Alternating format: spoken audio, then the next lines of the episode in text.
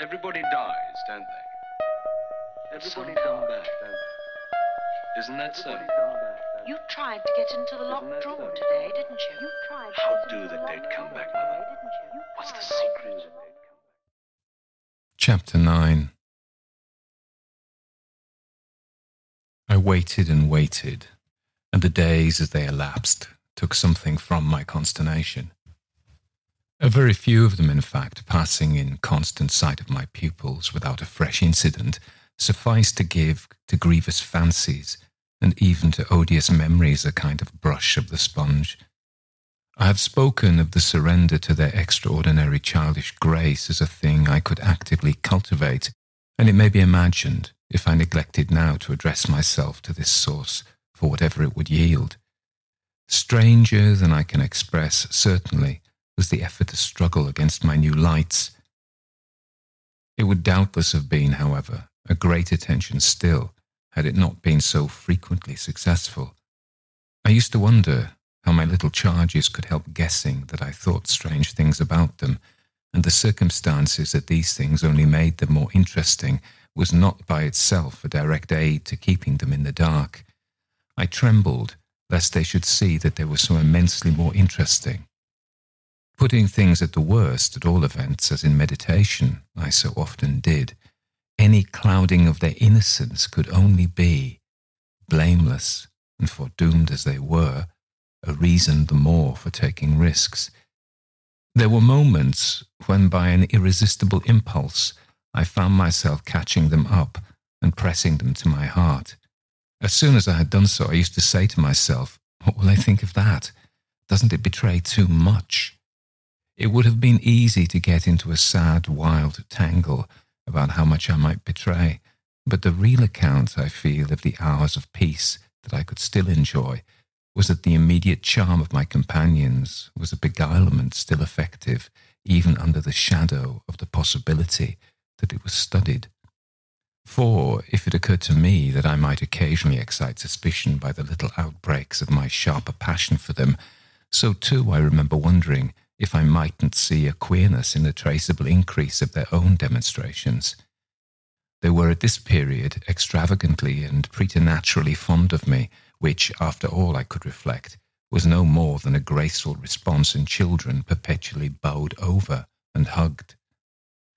The homage of which they were so lavish succeeded, in truth, for my nerves quite as well as if I never appeared to myself, as I may say, literally to catch them at a purpose in it. They had never, I think, wanted to do so many things for their poor protectress. I mean, though they got their lessons better and better, which was naturally what would please her most, in the way of diverting, entertaining, surprising her, reading her passages, telling her stories, acting her charades, pouncing out at her in disguises as animals and historical characters, and above all, by astonishing her by the pieces they had secretly got by heart and could interminably recite. I should never get to the bottom, were I to let myself go even now, of the prodigious private commentary, all under still more private correction, with which in these days I overscored their full hours. They had shown me from the first a facility for everything, a general faculty which, taking a fresh start, achieved remarkable flights. They got their little tasks as if they loved them, and indulged from the mere exuberance of the gift in the most unimposed little miracles of memory. They not only popped out at me as tigers and as Romans, but as Shakespeareans, astronomers, and navigators. This was so singularly the case that it had presumably much to do with the fact as to which, at the present day, I am at a loss for a different explanation. I allude to my unnatural composure on the subject of another school for Miles. What I remember is that I was content not, for the time, to open the question, and that contentment must have sprung from the sense of his perpetually striking show of cleverness. He was too clever for a bad governess, for a parson's daughter to spoil. And the strangest, if not the brightest thread in the pensive embroidery I just spoke of, was the impression I might have got, if I had dared to work it out, that he was under some influence operating in his small intellectual life as a tremendous incitement. If it was easy to reflect, however, that such a boy could postpone school, it was at least as marked that for such a boy to have been kicked out by a schoolmaster was a mystification without end. Let me add that in their company now, and I was careful almost never to be out of it, I could follow no scent very far. We lived in a cloud of music and love and success and private theatricals. The musical sense in each of the children was of the quickest, but the elder in especial had a marvellous knack of catching and repeating. The schoolroom piano broke into all gruesome fancies, and when that failed, there were confabulations in corners, with a sequel of one of them going out in the highest spirits in order to come in as something new. I had had brothers myself, and it was no revelation to me that little girls could be slavish idolaters of little boys. What surpassed everything was that there was a little boy in the world who could have for the inferior age, sex, and intelligence so fine a consideration. They were extraordinarily at one, and to say that they never either quarrelled or complained is to make the note of praise coarse for their quality of sweetness.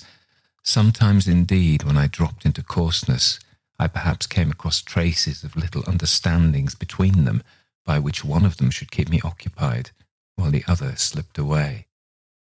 There is a naive side, I suppose, in all diplomacy, but if my pupils practiced upon me, it was surely with the minimum of grossness. It was all in the other quarter that after a lull, the grossness broke out. I find that I really hang back, but I must take my plunge. In going on with the record of what was hideous at Bly, I not only challenge the most liberal faith, for which I little care, but this is another matter. I renew what I myself suffered. I again push my way through it to the end. There came suddenly an hour after which, as I look back, the affair seems to me to have been all pure suffering. But I have at least reached the heart of it, and the straightest road out is doubtless to advance. One evening, with nothing to lead up or to prepare it, I felt the cold touch of the impression that had breathed on me the night of my arrival, and which much lighter then, as I have mentioned, I should probably have made little of in memory had my subsequent sojourn been less agitated. I had not gone to bed. I sat reading by a couple of candles. There was a room full of old books at Bly, last century fiction, some of it, which, to the extent of a distinctly deprecated renown, but never to so much as that of a stray specimen, had reached the sequestered home and appealed to the unavowed curiosity of my youth. I remember that the book I had in my hand was Fielding's Amelia, and also that I was wholly awake. I recall further both a general conviction that it was horribly late and a particular objection to looking at my watch. I figure, finally, that the white curtain draping in the fashion of those days, the head of Flora's little bed, shrouded, as I had assured myself long before, the perfection of childish rest. I recollect, in short, that though I was deeply interested in my author, I found myself, at the turn of a page, and with his spell all scattered, looking straight up from him and hard at the door of my room. There was a moment during which I listened, reminded of the faint sense I had had the first night of there being something undefinably astir in the house, and noted the soft breath of the open casement just move the half drawn blind. Then with all the marks of a deliberation that must have seemed magnificent had there been anyone to admire it, I laid down my book, rose to my feet, and taking a candle, went straight out of the room and from the passage, on which my light made little impression, noiselessly closed and locked the door. I can say now neither what determined nor what guided me, but I went straight along the lobby, holding my candle high till I came within sight of the tall window that presided over the great turn of the staircase. At this point, I precipitately found myself aware of three things. They were practically simultaneous, yet they had flashes of succession. My candle, under a bold flourish, went out, and I perceived by the uncovered window that the yielding dusk of earliest morning rendered it unnecessary. Without it, the next instant I saw that there was someone on the stair. I speak of sequences, but I required no lapse of seconds to stiffen myself for a third encounter with Quint. The apparition had reached the landing halfway up and was therefore on the spot nearest the window, where at sight of me it stopped short and fixed me exactly as it had fixed me from the tower and from the garden. He knew me as well as I knew him.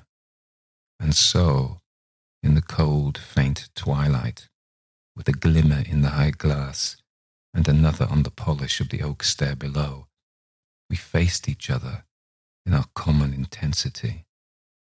He was absolutely, on this occasion, a living, detestable, dangerous presence. But that was not the wonder of wonders. I reserved this distinction for quite another circumstance, the circumstance that dread had unmistakably quieted me, and that there was nothing in me there that didn't meet and measure him. I had plenty of anguish after that extraordinary moment, but I had, thank God, no terror, and he knew I had not. I found myself at the end of an instant magnificently aware of this. I felt, in a fierce rigour of confidence, that if I stood my ground a minute, I should cease, for the time at least, to have him to reckon with. And during the minute, accordingly, the thing was as human and hideous as a real interview, hideous just because it was human, as human as to have met alone in the small hours in a sleeping house some enemy, some adventurer, some criminal. It was the dead silence of our long gaze at such close quarters that gave the whole horror huge as it was, its only note of the unnatural. If I had met a murderer in such a place and at such an hour, we still at least would have spoken. Something would have passed in life between us. If nothing had passed, one of us would have moved. The moment was so prolonged that it would have taken but a little more to make me doubt if even I were in life. I can't express what followed it, save by saying that silence itself, which was indeed in a manner an attestation of my strength, became the element into which I saw the figure disappear, in which I definitely saw it turn, as I might have seen the low wretch to which it had once belonged turn on receipt of an order, and pass, with my eyes on the villainous back that no hunch could have more disfigured, straight down the staircase and into the darkness in which the next bend was lost. Chapter 10 I remained a while at the top of the stair, but with the effect presently of understanding that when my visitor had gone, he had gone. Then I returned to my room. The foremost thing I saw there by the light of the candle I had left burning was that Flora's little bed was empty, and on this I caught my breath with all the terror that five minutes before I had been able to resist. I dashed at the place in which I had left her lying, and over which, for the small silk counterpane and the sheets were disarranged, the white curtains had been deceivingly pulled forward. Then my step, to my unutterable relief, produced an answering sound.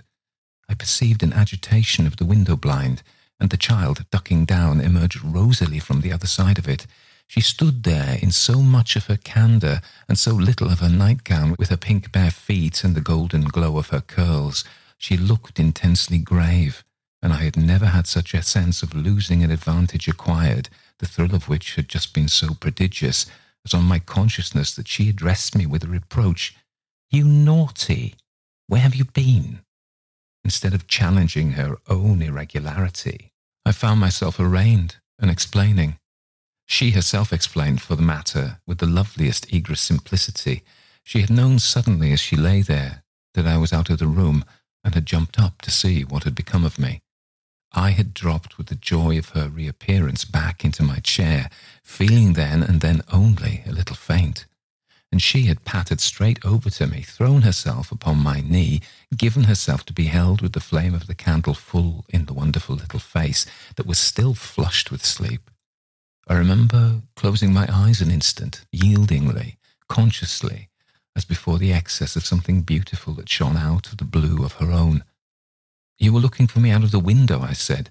You thought I might be walking in the grounds. Well, you know, I, thought someone was. She never blanched as she smiled out that at me.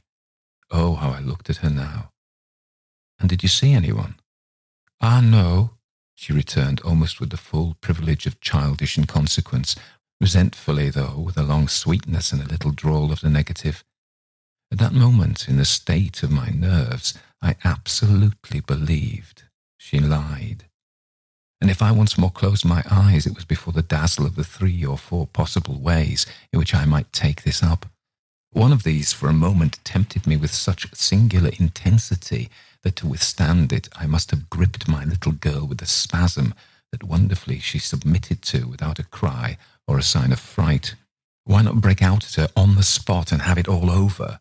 Give it to her straight in her lovely little light face. You see, you see, you know that you do, and that you already quite suspect I believe it. Therefore, why not frankly confess it to me, so that we may at least live with it together and learn, perhaps, in the strangeness of our fate, where we are and what it means? This solicitation dropped, alas, as it came to me. If I could immediately have succumbed to it, I might have spared myself, well, you'll see what. Instead of succumbing, I sprang again to my feet, looked at her bed, and took a helpless middle way. Why did you pull the curtain over the place to make me think you were still there? Flora luminously considered, after which, with her divine little smile, because I don't like to frighten you. But if I had, by your idea, gone out, she absolutely declined to be puzzled. She turned her eyes to the flame of the candle as if the question were as irrelevant or at any rate as impersonal, as Mrs. Marcet or Nine Times Nine. Oh, but you know, she quite adequately answered, that you might come back, you dear, and that you have. And after a little while, when she had got into bed, I had for a long time, by almost sitting on her to hold her hand, to prove that I recognized the pertinence of my return. You may imagine the general complexion from that moment of my nights. I repeatedly sat up until I didn't know when. I selected moments when my roommate unmistakably slept, and stealing out, took noiseless turns in the passage and even pushed as far to where I had last met Quint. But I never met him there again. And I may as well say at once that I on no other occasion saw him in the house. I just missed on the staircase, on the other hand, a different adventure. Looking down it from the top, I at once recognized the presence of a woman seated on one of the lower steps with her back presented to me, her body half bowed, and her head, in an attitude of woe, in her hands. I had been there but an instant, however, when she vanished without looking round at me. I knew, none the less, exactly what dreadful face she had to show, and I wondered whether, if instead of being above I had been below, I should have had for going up the same nerve I had lately shown Quint. Well, there continued to be plenty of chance for nerve. On the eleventh night, after my latest encounter with that gentleman, they were all numbered now. I had an alarm that perilously skirted it, and that indeed, from the particular quality of its unexpectedness, proved quite my sharpest shock. It was precisely the first night during this series that, weary with watching, I had felt that I might again without laxity lay myself down at my old hour. I slept immediately, and as I afterwards knew, till about one o'clock. But when I woke, it was to sit straight up, as completely roused, as if a hand had shook me. I had left a light burning, but it was now out, and I felt an instant certainty that Flora had extinguished it. This brought me to my feet and straight in the darkness to her bed, which I found she had left. A glance at the window enlightened me further, and the striking of a match completed the picture. The child had again got up, this time blowing out the taper, and had again, for some purpose of observation or response, squeezed in behind the blind, and was peering out into the night. That she now saw, as she had not, I had satisfied myself the previous time, was proved to me by the fact that she was disturbed neither by my re-illumination nor by the haste I made to get into slippers and into a wrap. Hidden, protected, absorbed, she evidently rested on the sill, the casement opened forward, and gave herself up. There was a great still moon to help her, and this fact had counted in my quick decision she was face to face with the apparition we had met at the lake and could now communicate with it as she had not then been able to do. What I on my side had to care for was without disturbing her to reach from the corridor some other window in the same quarter. I got to the door without her hearing me. I got out of it, closed it, and listened from the other side for some sound from her. While I stood in the passage, I had my eyes on her brother's door, which was but ten steps off, and which indescribably produced in me a renewal of the strange impulse that I lately spoke of as my temptation. What if I should go straight in and march to his window? What if, by risking to his boyish bewilderment a revelation of my motive, I should throw across the rest of the mystery the long halter of my boldness? This thought held me sufficiently to make me cross to his threshold and pause again. I preternaturally listened. I figured to myself what might portentously be. I wondered if his bed were also empty, and he too was secretly at watch. It was a deep, soundless minute, at the end of which my impulse failed. He was quiet. He might be innocent.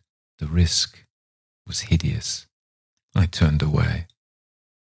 There was a figure in the grounds, a figure prowling for a sight, the visitor with whom Flora was engaged, but it was not the visitor most concerned with my boy.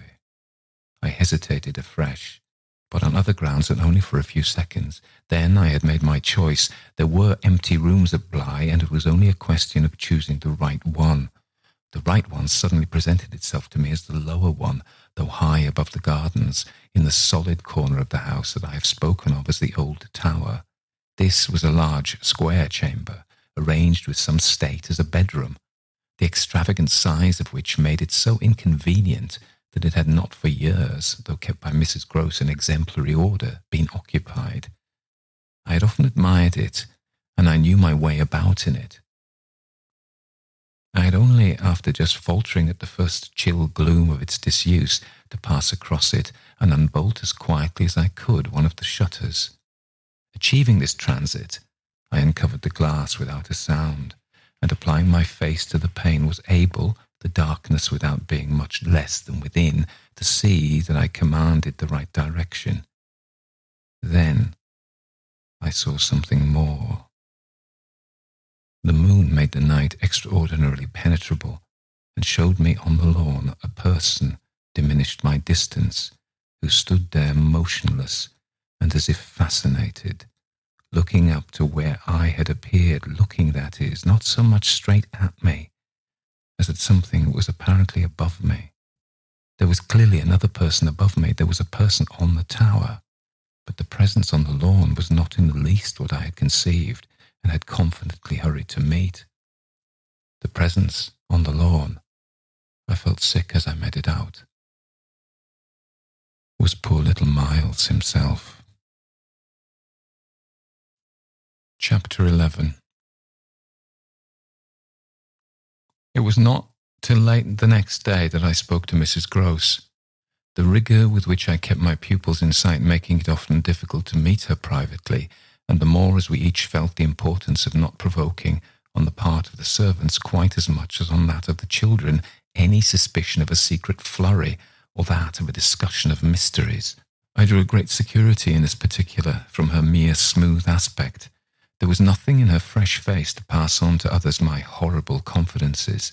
She believed me, I was sure, absolutely. If she hadn't, I don't know what would have become of me, for I couldn't have borne the business alone but she was a magnificent monument to the blessing of a want of imagination, and if she could see in our little charges nothing but their beauty and amiability, their happiness and cleverness, she had no direct communication with the sources of my trouble.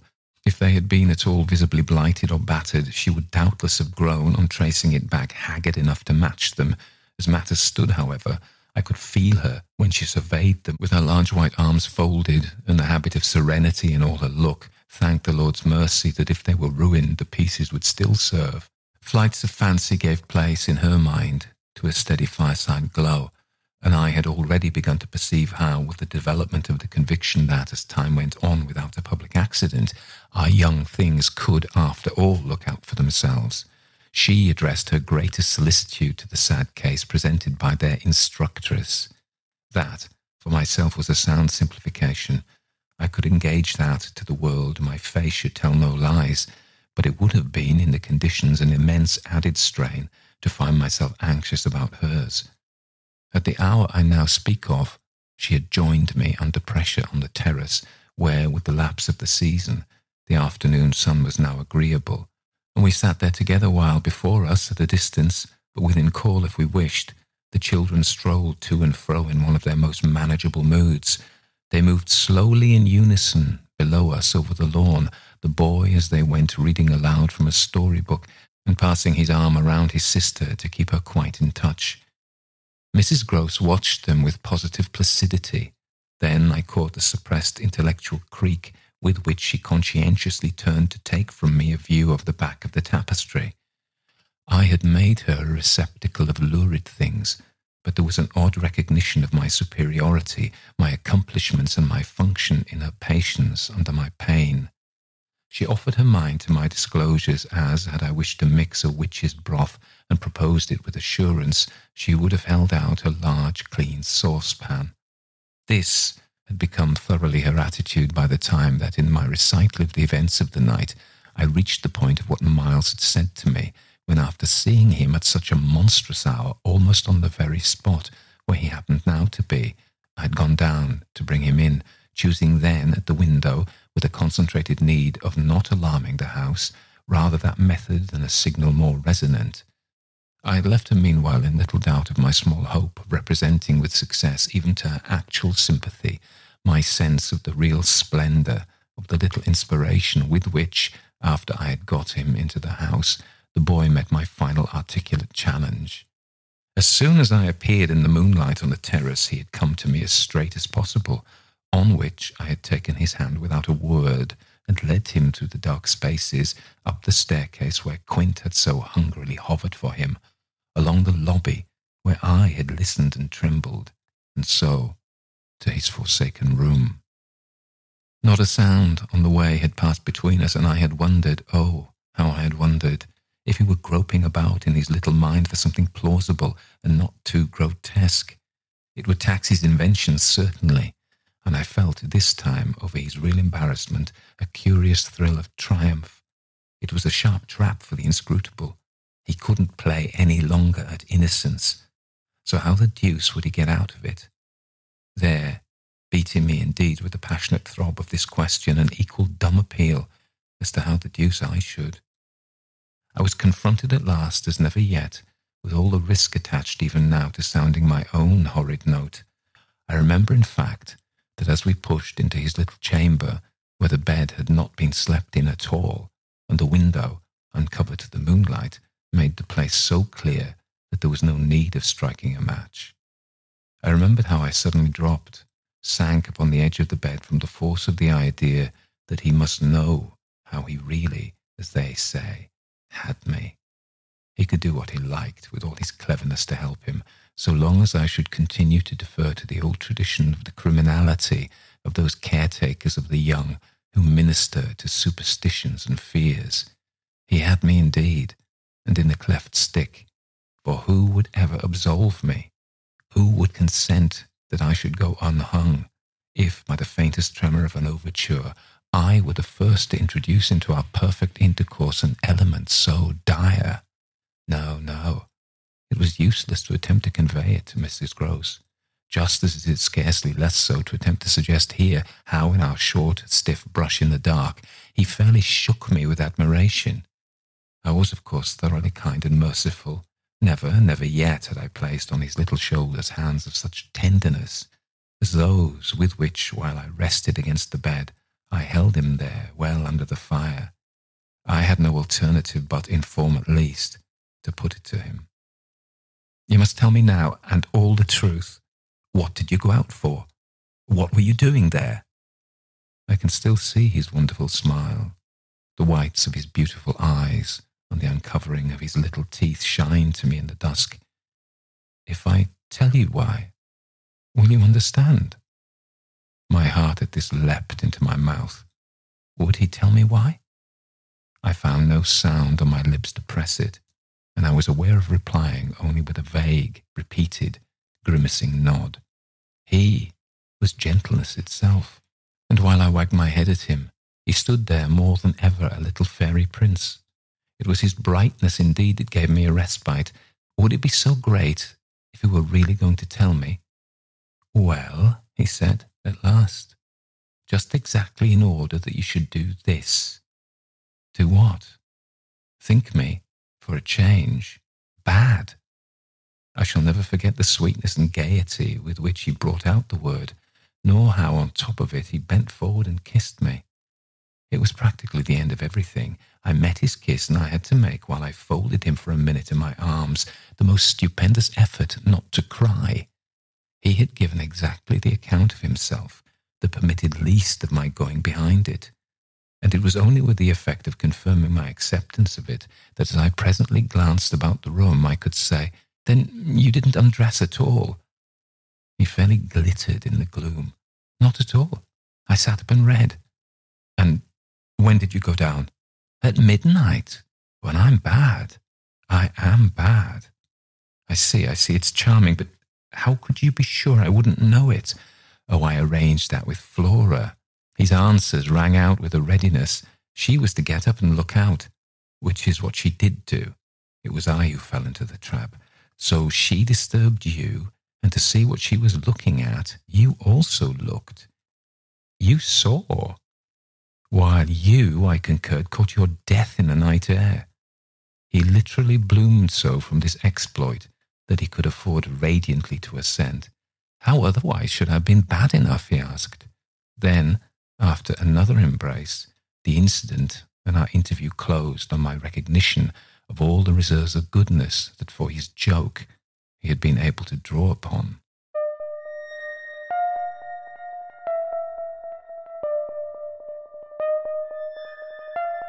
Everybody dies, don't they? Everybody come back, don't they?